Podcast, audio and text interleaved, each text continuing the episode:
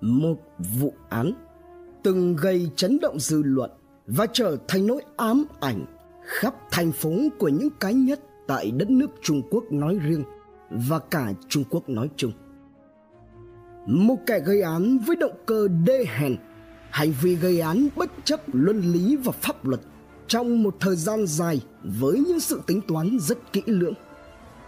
Một tổ quỷ địa ngục trần gian trong lòng đất không một lời nào diễn tả hết. Nhiều mảnh đời, số phận không may, bất hạnh, và những hệ lụy khôn lường. Hãy cùng độc thám tv đi sâu vào tìm hiểu vụ án này. Báo án. Lạc dương, mẫu đơn giáp thiên hạ. Tức, hoa mẫu đơn ở lạc dương là đẹp nhất thiên hạ.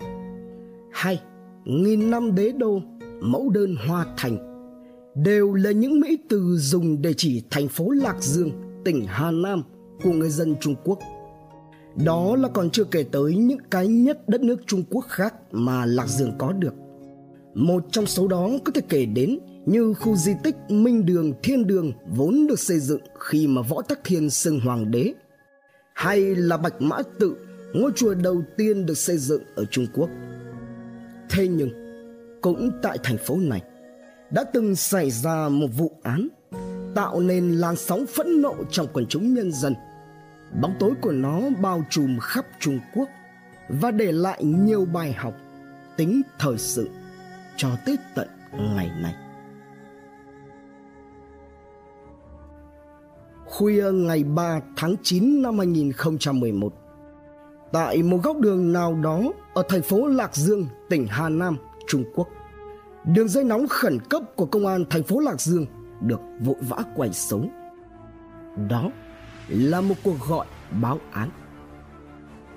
Nhanh như cắt, trung tâm chỉ huy cho đường dây được nối tới cục cảnh sát hình sự công an thành phố Lạc Dương. Cho đến tận ngày hôm nay, Quách Thắng Lợi cán bộ cục cảnh sát hình sự công an thành phố Lạc Dương vẫn còn nhớ như in về cái cuộc điện thoại ấy.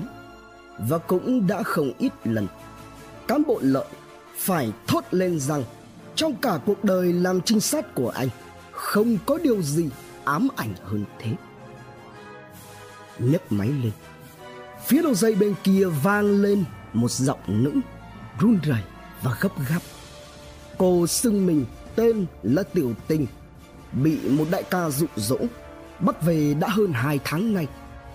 Cũng kể từ đó, cô bị ép buộc phải phục dịch cho vị đại ca ấy. Không khác nào một cơn ác mộng cả. Trên trời dưới đất cũng không thể hình dung nổi những thứ mà cô phải trải qua.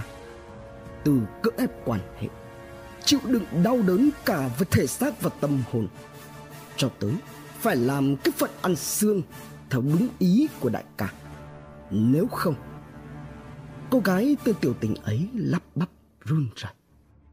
Sự sợ hãi trong cô dường như là được thể hiện cả qua từng hơi thở. Tiểu tình, không dám nói hết về hai chữ nếu không. Cùng số phận với cô, còn có ba cô gái khác cũng đang phải chịu trận. Các cô gái phải chung sống với nhau trong một điều kiện hết sức tồi tàn, ô nhiễm chỉ có vài mét vuông, sâu bên dưới mặt đất, ăn ở vệ sinh đều tại một chỗ. Đặc biệt là ngoài bốn người trên giường thế, thì còn có hai người nữa cũng đang ngủ yên trong lòng đất cùng cái không gian đó với các cô. Quách thắng lợi như đứng hình trước những lời ngang sắt đánh bên tai. Ai không tin vào đôi tai của mình nữa đây là năm 2011 Đâu phải năm 1011 đâu. Bình tĩnh. Anh không quên nhiệm vụ Và lấy đủ thông tin từ phía cô gái. Đồng thời tổ chức đưa cô về trụ sở công an, Đảm bảo an toàn Và lấy lời khai cụ thể. Chuyên án 3 tháng 9 Với những thông tin cung cấp bởi tiểu tình, Cùng với đó là thái độ hợp tác, thành khẩn của cô. Quách Thắng Lợi cùng với các đồng nghiệp của mình lập tức bắt tay vào điều tra phá giải vụ án. lực lượng công an thành phố Lạc Dương nhanh chóng thành lập ban chuyên án mang bí số 3 tháng 9, đồng thời gấp rút lên kế hoạch phá án. Xác định thời gian là yếu tố tiên quyết, nhiệm vụ cấp thiết trước mắt là phải giải cứu bằng được các cô gái ra bên ngoài. Cùng đó, nhiều mũi đã được tổ chức kèm theo phân công nhiệm vụ chi tiết rõ ràng. Trong đó thì đại đội hình cảnh do Quách Thắng Lợi nhận nhiệm vụ trinh sát địa bàn, tìm ra địa điểm gây án, xác định nhân thân và truy bắt thủ phạm một cách nhanh nhất. Theo lời của tiểu tình khai báo, địa điểm gây án và cũng là nơi đang cầm chân các cô là một căn nhà nằm trong tiểu khu gần đường Khải Hoàn, khu Tây Công, thành phố Lạc Dương.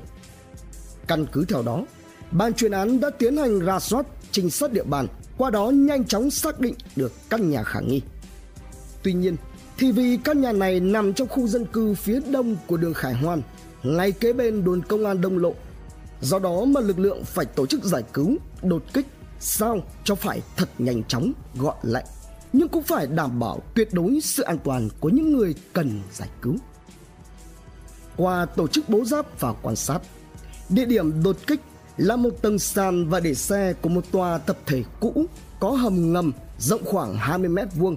Nhìn từ phía bên ngoài vào thì không có gì đặc biệt. Áp sát và đột kích vào bên trong, tiếp tục tiến hành tìm kiếm dấu vết. Các trinh sát nhanh chóng phát hiện ra trên mặt sàn của hầm ngầm thuộc căn hộ này có một nắp gỗ với diện tích khoảng 1 mét vuông được làm tiệp màu với màu của nền nhằm ngụy trang địa cung. Khi chiếc nắp gỗ này bật mở thì cũng là lúc những trinh sát cùng các đơn vị nghiệp vụ bắt đầu xuống.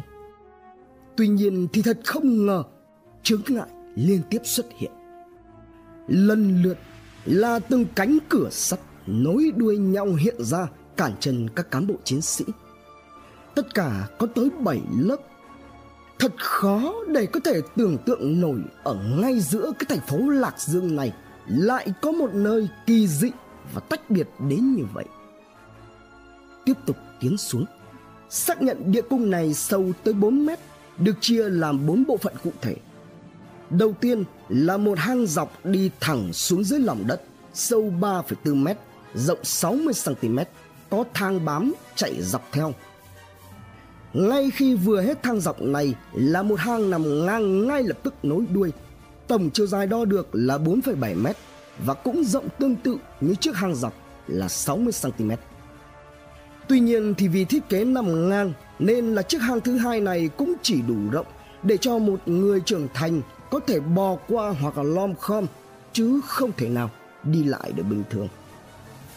Hai bộ phận cuối cùng của địa cung hay nói cách khác đó là căn cứ địa của kẻ gây án, rộng ước chừng chỉ khoảng có 5 mét vuông, chiều cao 2,43 mét và được phân làm hai phòng. Trong đó thì một phòng chủ yếu là để các đồ dùng sinh hoạt tựa như phòng ngủ và phòng khách của một căn nhà bình thường. Còn lại để đồ đạc và cũng được bố trí thêm chỗ ngủ. Cả hai căn phòng này đều được dùng gỗ lát làm gác. Phía bên trên là chỗ nằm còn phía bên dưới sàn là hầm vệ sinh. Nhưng cũng chưa hết. Còn một điểm nữa khiến cho những người có mặt trong ban chuyên án và cuộc giải cứu ngày hôm đó vô cùng bất ngờ và hết sức kinh ngạc. Đó là tuy rằng không gian rất chật hẹp và ẩm thấp, tối tăm, đồng thời lại nằm sâu trong lòng đất đến như vậy. Thế nhưng tại đây lại có đủ dụng cụ nấu nướng để sinh hoạt hàng ngày từ nồi niêu xong chảo cho đến bếp ga, phích nước, hay là cả gia vị mắm muối. Hệ thống thông gió cũng được thiết lập để đảm bảo không khí được lưu thông. Thậm chí, còn có cả một bộ máy tính, bài tây ghế salon. Vừa đặt những bàn chân đầu tiên xuống đến căn cứ địa cuối cùng của địa cung này, các cán bộ chiến sĩ như khựng lại khi nhận được tiếng nói vọng từ bên trong ra đại ca đã về thế nhưng, cho đến khi nhìn thấy các anh, ba cô gái lần lượt có tên là tiểu mỹ, đan đan, khả khả, đúng như lời báo án của tiểu tinh đều òa lên, nức nở hội chứng Stockholm. Các cô nhanh chóng được giải cứu ra thế giới bên ngoài. Sau khi ổn định lại tinh thần, ban chuyên án đã khéo léo tiếp cận khai thác thông tin từ các nạn nhân. Thế nhưng, không như những gì đã dự liệu và lên kế hoạch, các điều tra viên nhanh chóng nhận ra rằng các cô gái này có vấn đề. Mặc dù là họ có cho lời khai và cung cấp thông tin rất đầy đủ, tuy nhiên thì họ lại nói tốt cho kẻ gây án, dường như là có ý muốn xin xỏ cho hắn. Họ phảng phất đâu đó là sự đồng cảm, yêu thương, muốn bảo vệ kẻ ác. Đây là các biểu hiện của hội chứng Stockholm. Hội chứng Stockholm được đặt ra bởi một chuyên gia tội phạm có tên là Nils Bezeros, bắt nguồn từ một vụ án cướp ngân hàng Credit Banken năm 1973 ở Stockholm, Thụy Điển. Theo bác sĩ chuyên khoa 1 Nguyễn Thị Mỹ Linh, bác sĩ nhi sơ sinh, khoa nhi sơ sinh, Bệnh viện Đa khoa Quốc tế Vinmec Đà Nẵng, thì hội chứng Stockholm là một phản ứng tâm lý xảy ra khi mà các nạn nhân của một vụ án nhằm mục đích bắt họ đi vì một lý do nào đó có liên kết với những kẻ gây án. Mối liên hệ về tâm lý này phát triển trong quá trình hàng ngày, hàng tuần, hàng tháng hoặc thậm chí là nhiều năm nếu như nạn nhân bị giữ lại hoặc lạm dụng.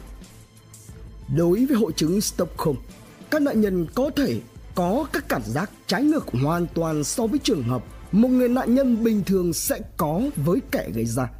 Chẳng hạn như là sợ hãi kinh hoàng khinh bỉ hay khủng hoảng. Theo thời gian một số nạn nhân dần nảy sinh những tình cảm tích cực đối với chính những kẻ đó. Thậm chí là có thể họ bắt đầu có những cảm giác theo chiều hướng tiêu cực đối với phía cảnh sát chính quyền hay là những người đang cố gắng giải thoát bảo vệ cho họ một người phát triển hội chứng Stockholm thường trải qua các triệu chứng của căng thẳng sau chấn thương là ác mộng, mất ngủ, hồi tưởng, xu hướng dễ giật mình, nhầm lẫn và khó tin tưởng vào người khác. Cho đến nay, các chuyên gia tâm lý vẫn chưa thể lý giải được nguyên nhân tại sao mà các nạn nhân mắc phải hội chứng Stockholm. Nhiều nhà tâm lý học và các chuyên gia y tế trên thế giới coi hội chứng Stockholm là một cơ chế đối phó hoặc là một cách để giúp cho nạn nhân xử lý chấn thương về tâm lý trong hoàn cảnh hiểm nghèo. Tuy nhiên thì cũng cần phải lưu ý rằng mặc dù được nhiều người biết đến, hội chứng Stockholm không được công nhận bởi ấn bản mới của sổ tay chẩn đoán và thống kê các rối loạn tâm thần là một cuốn sách hướng dẫn được sử dụng bởi các chuyên gia sức khỏe tâm thần và các chuyên gia khác để chẩn đoán các rối loạn sức khỏe tâm thần. Lý Hạo Tại hiện trường giải cứu các cô gái, Lực lượng cảnh sát và các phòng ban nghiệp vụ cũng đã tìm thấy hai người đã ngủ yên mãi mãi trong lòng đất ở vị trí hai góc hầm và đúng như lời khai báo của tiểu tình. Qua kiểm nghiệm và đánh giá sơ bộ, thời gian ra đi của hai cô gái xấu số này là đã được gần một năm. Danh tính của hai cô cũng nhanh chóng được xác định là Tiểu Hà và Tiểu Khương. Song song với việc giải cứu các cô gái trẻ, thu thập tài liệu chứng cứ thì việc truy tìm kẻ gây án cũng được tiến hành. Theo lời của tiểu tình và qua điều tra xác minh, các trinh sát đã xác định được nghi can số 1 của vụ án, đó là Lý Hạo, 34 tuổi, vào thời điểm điều tra đã trốn đi khỏi nơi cư trú. Đi sâu vào nhân thân của Lý Hạo, các tài liệu cho thấy Hạo quê ở Tân Giã, Nam Dương, tỉnh Hà Nam, Trung Quốc, vốn là lính phòng cháy chữa cháy chuyển nghề. Hiện nay thì Hạo đang là nhân viên đại đội chấp pháp thuộc Cục Giám sát Quản lý Kỹ thuật thành phố Lạc Dương, đã lập gia đình, đang chung sống với vợ và một người con chung mới chào đời, chưa tròn tuổi. Trong số các đầu mối điều tra, các trinh sát đã thu được thông tin từ phía một người bạn của Hạo. Người này cho biết Hạo lúc nhỏ là một người sống hướng nội. Thường ngày thì Hạo ít nói, ít giao tiếp.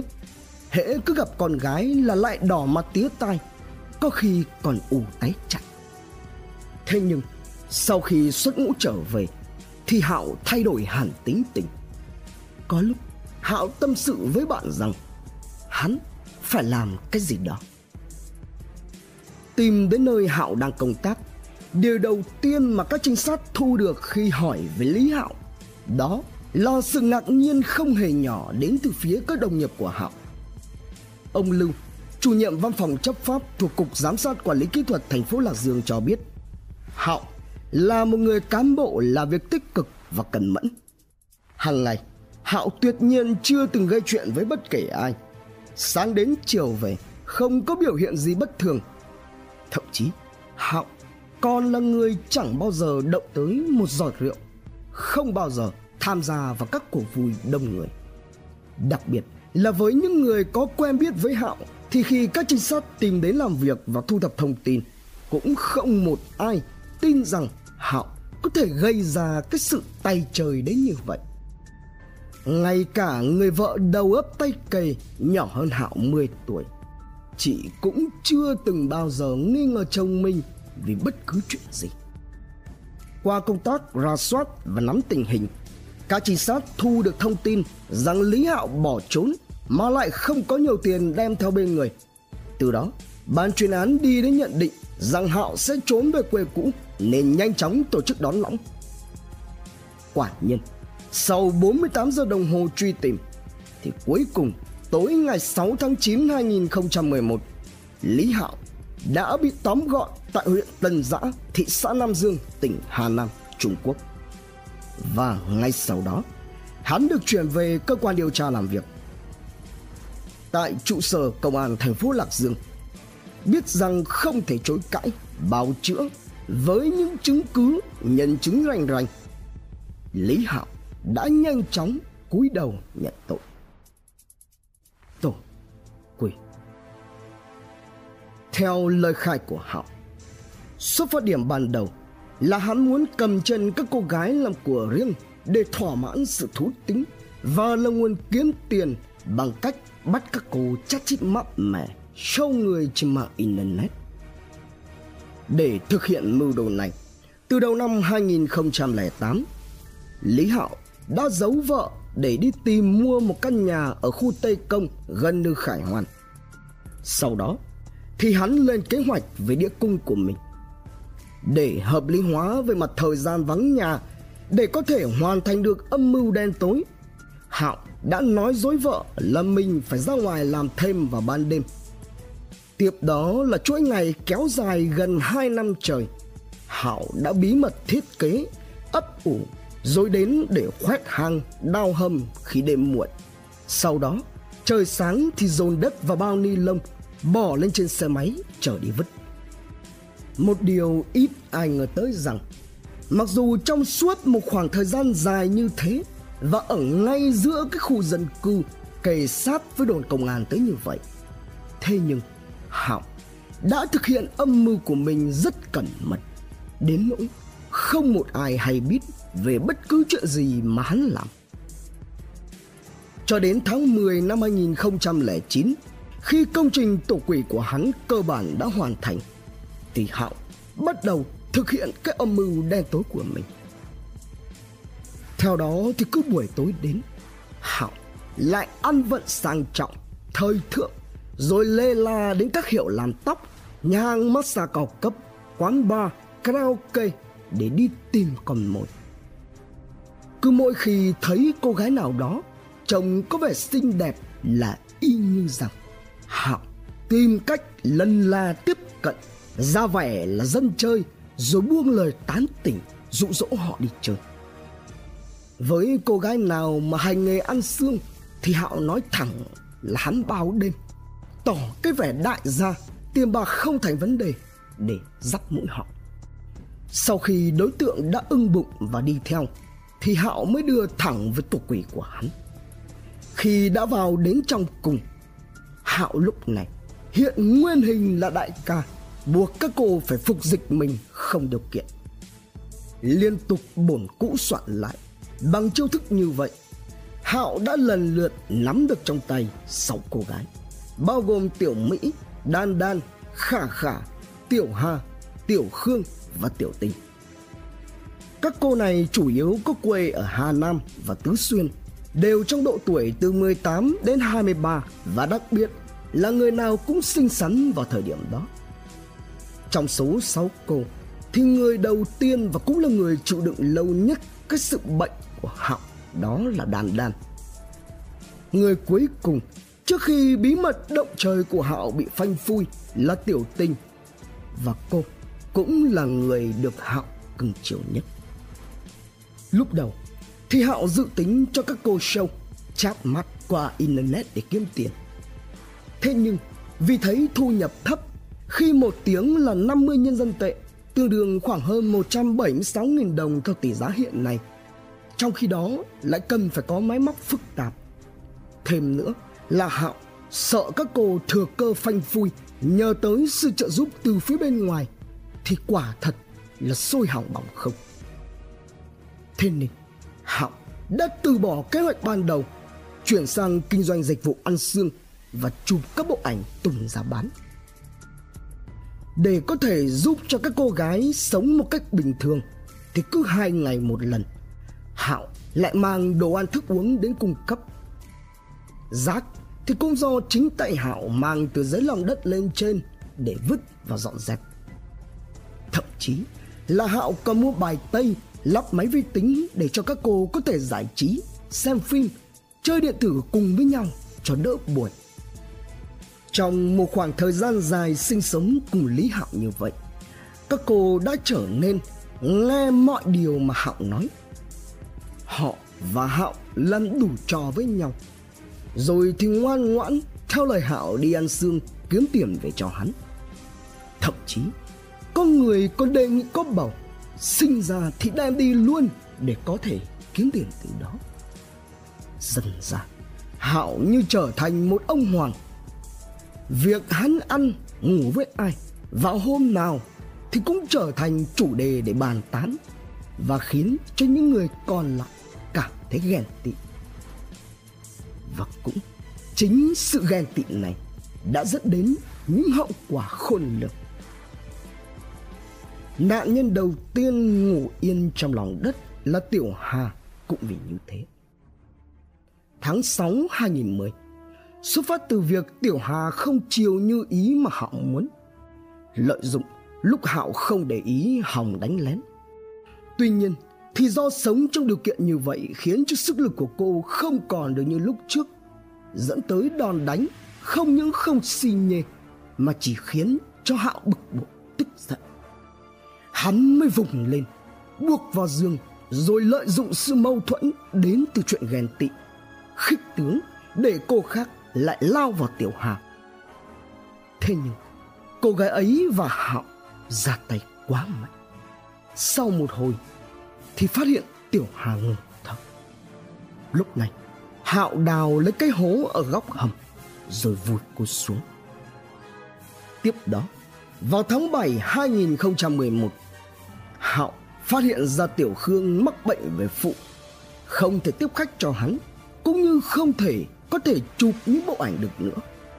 Thế là lại một lần nữa, hạo tiếp tục lợi dụng mâu thuẫn của tiểu khương với những người còn lại để họ cô lập tiểu khương. Hệ quả dẫn tới là việc cô không được ăn và liên tục bị mục chẳng bao lâu sau, tiểu khương xấu số cũng ra đi mãi mãi. Tối ngày 3 tháng 9 2011 cũng là một trong những lần mà hắn dẫn tiểu tình đi khách. Nhưng khác với thường lệ, lần này lợi dụng lúc mà hạo đi nhẹ, tiểu tình đã thừa cơ chạy thoát và khai báo với công an thông qua số điện thoại đường dây nóng khẩn cấp của công an thành phố lạc dương. Tổng kết lại, tính từ khi mà lý hạo bắt đầu với người đầu tiên cho đến khi vụ án được phá giải, các cô đã phải trải qua 21 tháng trời ở địa ngục trần gian. Trả giá. Sau khi vụ án được phát hiện một làn sóng phẫn nộ đã lan truyền khắp dư luận Trung Quốc vào thời điểm đó. Đích thân Cục trưởng Cục Công an, Bí thư Ủy ban Chính pháp thành phố Lạc Dương là Quách Tòng Bân đã phải công khai xin lỗi nhân dân thành phố Lạc Dương. Đồng thời, có bốn cán bộ công an liên quan vụ việc bị kỷ luật cách chức. Cuối tháng 6 2012, Tòa Nhân dân thành phố Lạc Dương tuyên phạt bị cáo Lý Hạo mức án tử hình vì bốn tội danh. Ngày 21 tháng 2 năm 2014, qua phê chuẩn của Tòa Nhân dân tối cao Trung Quốc, lệnh thi hành án đã được thực hiện đối với phạm nhân Lý Hạo tại Lạc Dương, tỉnh Hà Nam, Trung Quốc. Về phần các nạn nhân, trong số 3 người được tìm thấy và giải cứu trong căn nhà của Hạo, thì có một người bị tòa án tuyên phạt 3 năm tù giam vì liên quan trực tiếp đến vụ án của Tiểu Hà. Một người liên quan đến vụ án của Tiểu Khương thì được hưởng án treo. Còn lại một người thì được trở về với gia đình. Thế nhưng đã gặp phải vấn đề về tâm lý trầm trọng sau khi được đón về. Cô đã mất đi khả năng dùng ngôn ngữ, sợ ánh sáng, cả ngay bản thân không xác định được phương hướng. Trân trọng cảm ơn quý khán thính giả đã theo dõi. Subscribe, ấn chuông đăng ký để cập nhật những video mới nhất. Like, share, chia sẻ tới nhiều người hơn. Comment những suy nghĩ, ý kiến, bình luận của bạn hay những gợi ý, đóng góp để chúng tôi được hoàn thiện hơn. Độc Thám TV, hai ngày một số vào lúc 21 giờ. Nguồn tham khảo và tổng hợp LIGO, Jihu, Nandu, Beijing Chambao, Tân Hoa Xã, Reuters, AP, Công an Nhân dân Online, VMAX, VN Express cùng nhiều nguồn khác từ Internet. Độc Thắng TV